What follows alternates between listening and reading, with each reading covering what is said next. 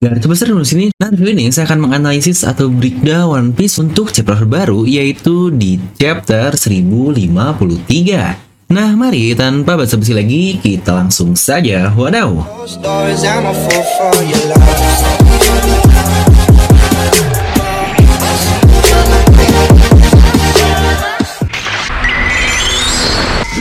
Seperti biasa, sebelum lanjut video ini jangan lupa untuk subscribe dan juga nyalakan bel notifikasinya ya. Karena kalian tidak akan tertinggal informasi menarik seputar One Piece hanya di channel Devil Nomi.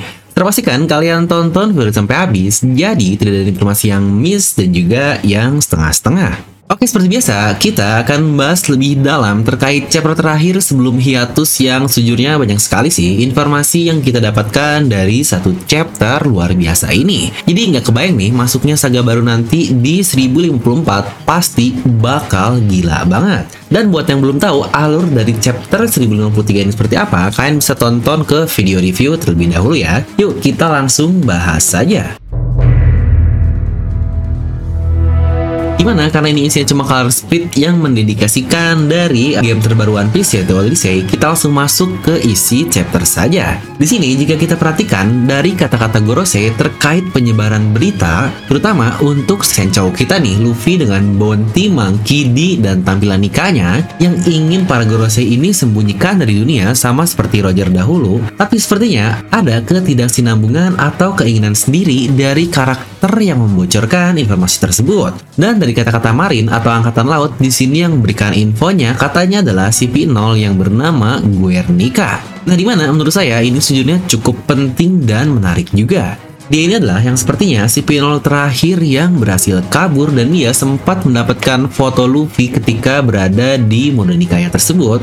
Tapi ditambah perkataan dari Morgan juga yang berkata, transmisi atau Denenmusi Ciperpol di Wano Kuni hilang setelah mereka katanya melihat kapal dari Big Mom. Bukan nggak cukup clear, berarti si P0 selalu mengupdate beritanya kepada Morgan untuk dia sebarkan. Dan di satu sisi, Angkatan Laut yang berkata dia tidak mendapatkan informasi yang Gorosei katakan, berarti ada keinginan sendiri atau ketidaksinambungan dari si P0 dia tanpa peduli lagi perintah terhadap Gorosei ini. Dan itu yang menurut saya kenapa saya bilang cukup menarik. Apa bisa kita bilang anggota si Pinol ini cukup mencoba membangkang dan lebih mementingkan perubahan atau revolusi dunia seperti kata-kata dari Morgan juga?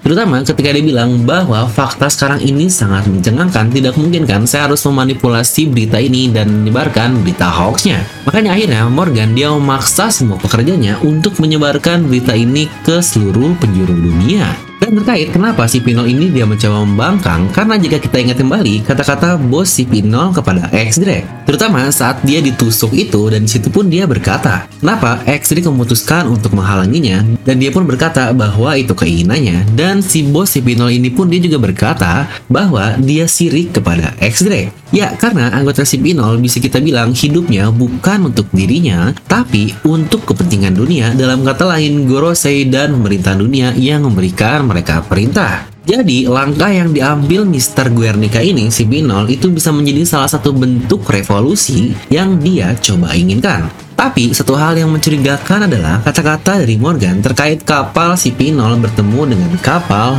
Big Mom.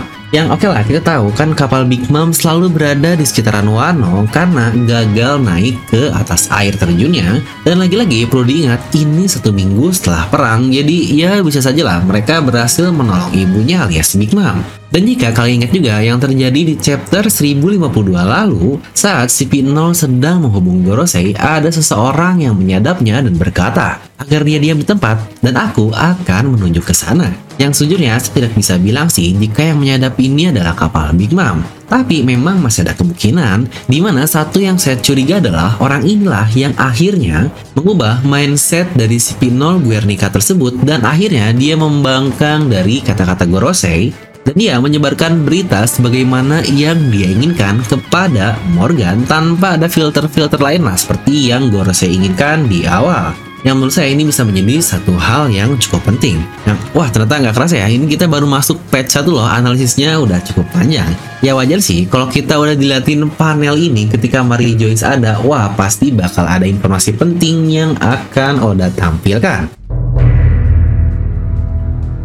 Lanjut, kita pun berpindah ke hal Robin dan Sukiyaki. Banyak yang bertanya, apakah itu Rod Poneglyph atau bukan bang? Yang jika dilihat dari kata-kata Brook dahulu di awal, dia berkata ada banyak boneka di dekat Poneglyph dan itu bukanlah Rod Poneglyph. Kata-katanya itu tidak berwarna merah yang berarti cukup clear ya, Poneglyph yang ada ini bukanlah Rod Poneglyph seperti yang orang-orang inginkan. Karena saya pun masih cukup yakin sih jika Rod Poneglyph yang ada di Kuni ini berlokasi di satu tempat yang masih belum terjamah yaitu Gunung Fuji. Karena kita masih di Kuni yang berarti saga terakhir berhubungan dengan pasca arc-nya yang lagi-lagi masih sangat bisa untuk mengeluarkan misteri-misteri yang belum terkuak di Wano Kuni ini. Lalu untuk Kozuki Sukiyaki ini sudah saya bahas lengkap lah di video sendiri terutama alasan Oda kenapa dia mengubah usia Hitetsu lah dan yang lain-lainnya itu sudah pernah saya bahas. Kenapa saya bilang jika Hitetsu adalah Kozuki Sukiyaki yang ternyata benar saja? Dan terkait kenapa dia bisa tentang Pluton atau apa pun itu tentu saja ini cukup jelas juga. Karena dia kan klan Kozuki apalagi dia ayahnya Oden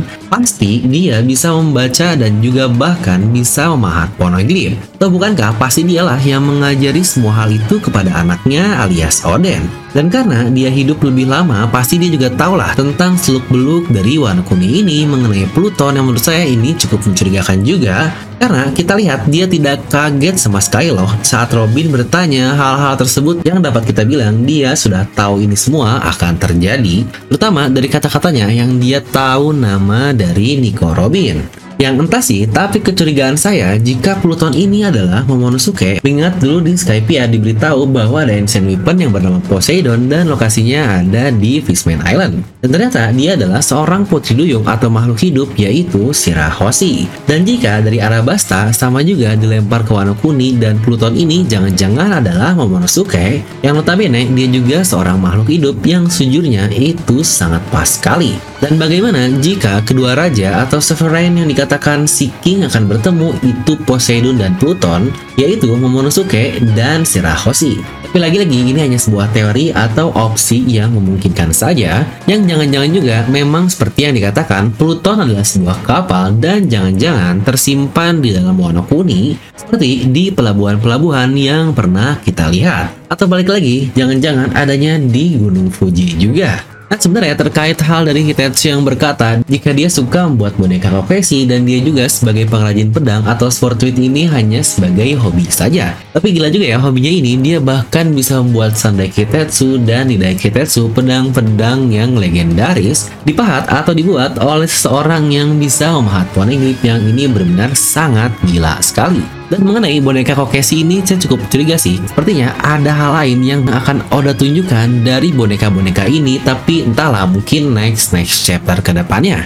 Lanjut mengenai King dan Queen yang selamat, sejujurnya ini juga bisa membuat pertanyaan kepada kita, apakah Kaido selamat juga? Toh gimana nih nasib King yang notabene tangan kanannya dan orang kepercayaan yang dia juga sangat hidup dan matilah dengan ambisi dari Kaido yang bukankah jika Kaido mati, dia seperti tidak punya arah lagi. Tapi apakah dengan akhirnya mereka bertemu dengan Ryo Kyugyu dan dia menghisap mereka, apakah mereka ini mati? Yang lagi-lagi ini bisa menjadi sebuah opsi, tapi jika dari prediksi saya sayang banget sih orang-orang apalagi seperti King harus dibunuh, jadi menurut saya mereka tidak mati. Karena ingat kasus krokodil yang menghisap cairan yang lengkap dari Mister 3, dia masih hidup hanya menjadi kering saja atau ya Luffy lah untuk contoh yang jelasnya. Tapi kalau lihat tangan Ryuko gini, wah ini serem banget sih. Parah kemampuan tanaman ini benar-benar kemampuan dengan imajinasi yang super-super liar. Yang berarti kayaknya dia masuk ke bagian paramesia juga ya, sama seperti Fujitora. Nah masalah kekuatan Admiral nggak aneh sih, dia dari dulu juga saya sudah sangat yakin kemampuannya memang jauh di atas Komandan Yonko yang buktinya Angkatan Laut bukankah dia cuma punya total 3 Admiral atau 4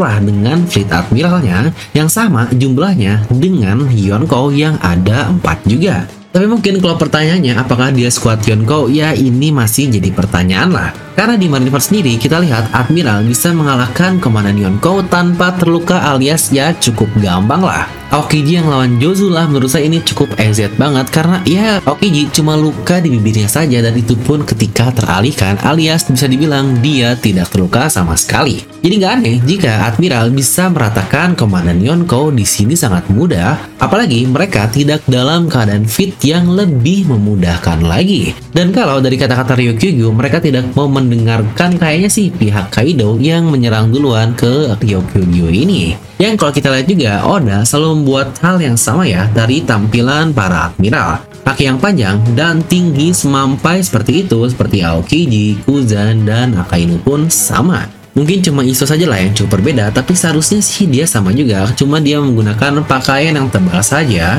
jadi panjang kaki dan bentukan lainnya tidak begitu terlihat. Dan masing-masing juga punya kemampuan yang bisa mengubah lingkungan yang, wah ini ngaco banget sih, OP banget. Aokiji dan Akainu yang jelas lah ya di Pang Hazard hasilnya seperti apa. Lalu Ryokugyu pun sama, semua tempat yang didatangi muncul pepohonan seperti di Udon ini jika kalian perhatikan. Lalu saat dia berjalan di akhir chapter pun sama. Bagusnya Wano Kuni akan semakin asli nih dengan kedatangan dari Ryo Kyugyo. Nah tapi ngomong-ngomong dua lagi kita belum tahu sih bagaimana mereka bisa memberikan efek ke lingkungan sekitar untuk sesuatu buah iblis yang menjadi bagian dari fisika atau fisik dan menjadi sebuah dimensi yaitu cahaya Akakizaru dan gravitasi Aka Fujitora. Nah, mengenai desain dari Ryokyu ini, Oda lagi-lagi dia mengambil dari aktor Jepang yang bernama Harada Yoshio. Karakter yang memerani film Ronin Gai yang di situ juga dia berperan bersama aktor yang jadi referensi Oda untuk karakter Kizaru dan Fujitora. Di mana sesi terakhir kita akan membahas salah satu karakter yang sejujurnya terlihat tidak penting, tapi ini adalah karakter yang sangat penting sekali setidaknya menurut Oda Sensei. Ya terbukti lah ya dari gimana bagi ini menjadi the real lucky bastard yang bahkan ngalahin luck dari god kita yaitu Usopp yang bahkan jokes-jokes yang Oda bangun malah menjadi sebuah foreshadow Terutama saat dia bilang bisa menjadi Yonkou atau lebih jauh lagi menjadi Raja Bajak Laut. Ya untuk Yonkou sudah cek lah alias sudah tercapai tinggal Raja Bajak Laut nih untuk bagi. Di mana asli deh, saya terimalah pokoknya jika bagi benar-benar menjadi Raja Bajak Laut yang wah emang terdabes lah untuk karakter bagi ini. Sejujurnya saya suka banget dengan bagaimana bagi menjadi seorang Yonkou di mana hal-hal bercanda atau jokes yang kita katakan berkali-kali sejak lama, dia akan menjadi Yonkou benar-benar terjadi oleh Oda Sensei.